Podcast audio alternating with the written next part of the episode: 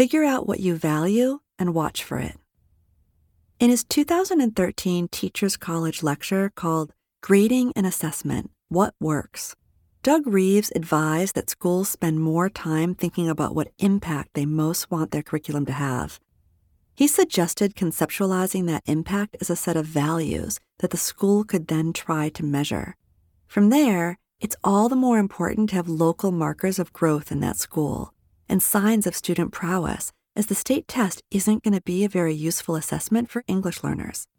For instance, a school we work with in Danbury, Connecticut, with many bilingual students and multiliterate students, most valued that kids were becoming multiliterate. The students developed literacy in multiple languages while becoming proficient in English as well. This school then might emphasize publishing student writing in multiple languages in ways that the state assessment would not. A school in Seattle that we work with thought that the greatest impact of their reading curriculum was that kids were changed by their books, especially that they developed more empathy. And so they invited kids to keep tallies not of how many pages or books they had read, but of how often they had stood up for someone or connected with someone.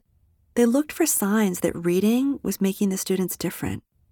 Mark School IS 289 looks for how kids have cultivated concerns for social justice and those concerns reveal themselves in the art and music they produce, as evidenced by the opera the seventh grade produces.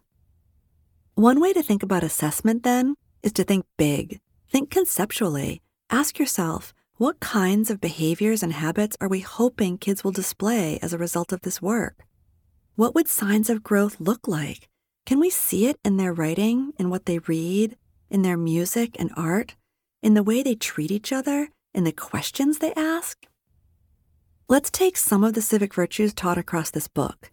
If you teach kids and teachers to articulate and value their identities and to be sensitive to the biases that citizens in your communities experience, such as the suffering of microaggressions, the fear in response to breaking news, the internalizing of oppressive discourse, then you can also invite students and teachers to watch for and document times when students speak up on behalf of others times when they recognize the varied and sometimes urgent needs inside the community, times when they speak back to damaging stereotypes. If you teach kids to build background knowledge, read multiple sources, question texts, and read closely and critically, then you can research and watch for how they begin to internalize those habits. For instance, you can study how or if kids borrow texts in anticipation of a new research topic, how they choose texts, browse and preview text sets, contribute to text sets, and so on.